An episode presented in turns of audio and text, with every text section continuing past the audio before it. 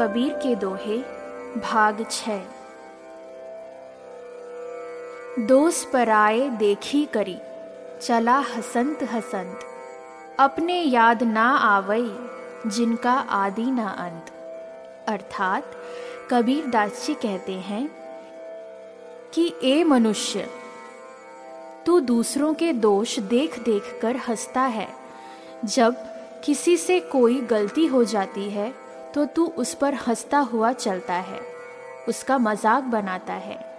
लेकिन कभी दूसरों का मज़ाक बनाते हुए तुम्हारे मन में ये बात ध्यान नहीं आई कि तुमने जो दोष किए हैं, उनकी भी तो कोई सीमा नहीं है। तू खुद के दोषों को भूल गया क्या?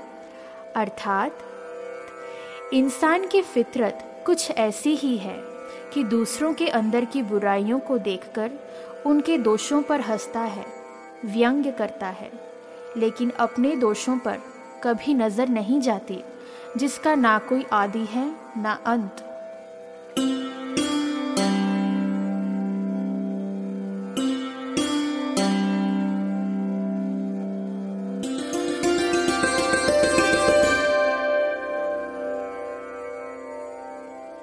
तिनका कबहू न निंदिए जो पावन तर होए। कबहू उड़ी आखिन परे तो पीर घनेरी होए। भावार्थ, कबीर दास जी इस दोहे में बताते हैं कि छोटी से छोटी चीज़ की भी कभी निंदा नहीं करनी चाहिए, क्योंकि वक्त आने पर छोटी चीज़ें भी बड़े काम आ सकती है। ठीक वैसे ही, जैसे एक छोटा सा तिनका पैरों तरे कुचल जाता है। लेकिन आंधी चलने पर अगर वही तिनका आँखों में पड़ जाए तो बड़ी तकलीफ़ देता है।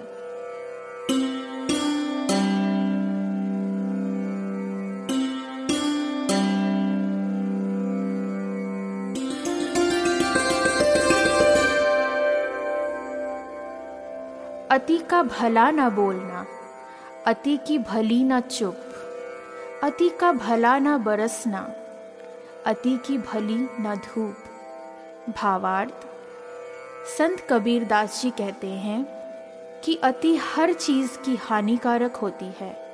ज़्यादा बोलना अथवा ज़्यादा चुप रहना व्यक्ति के लिए हानिकारक सिद्ध हो सकता है।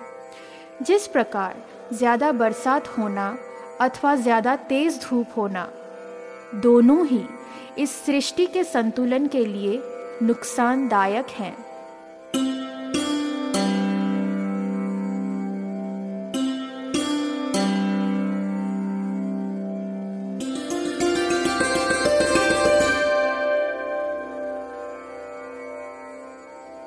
कहत सुनत सब दिन गए। उर्झी ना सुरझ्या मान। कही कबीर चेत्या नाही, अजहू सो पहला दिन। भावार्थ, संत कबीर दास जी कहते हैं कि केवल कहने और सुनने में ही सब दिन चले गए, लेकिन ये मन उलझा ही है। अब तक सुलझा नहीं, अब भी ये मन होश में नहीं आता। आज भी इसकी अवस्था पहले दिन के समान ही है।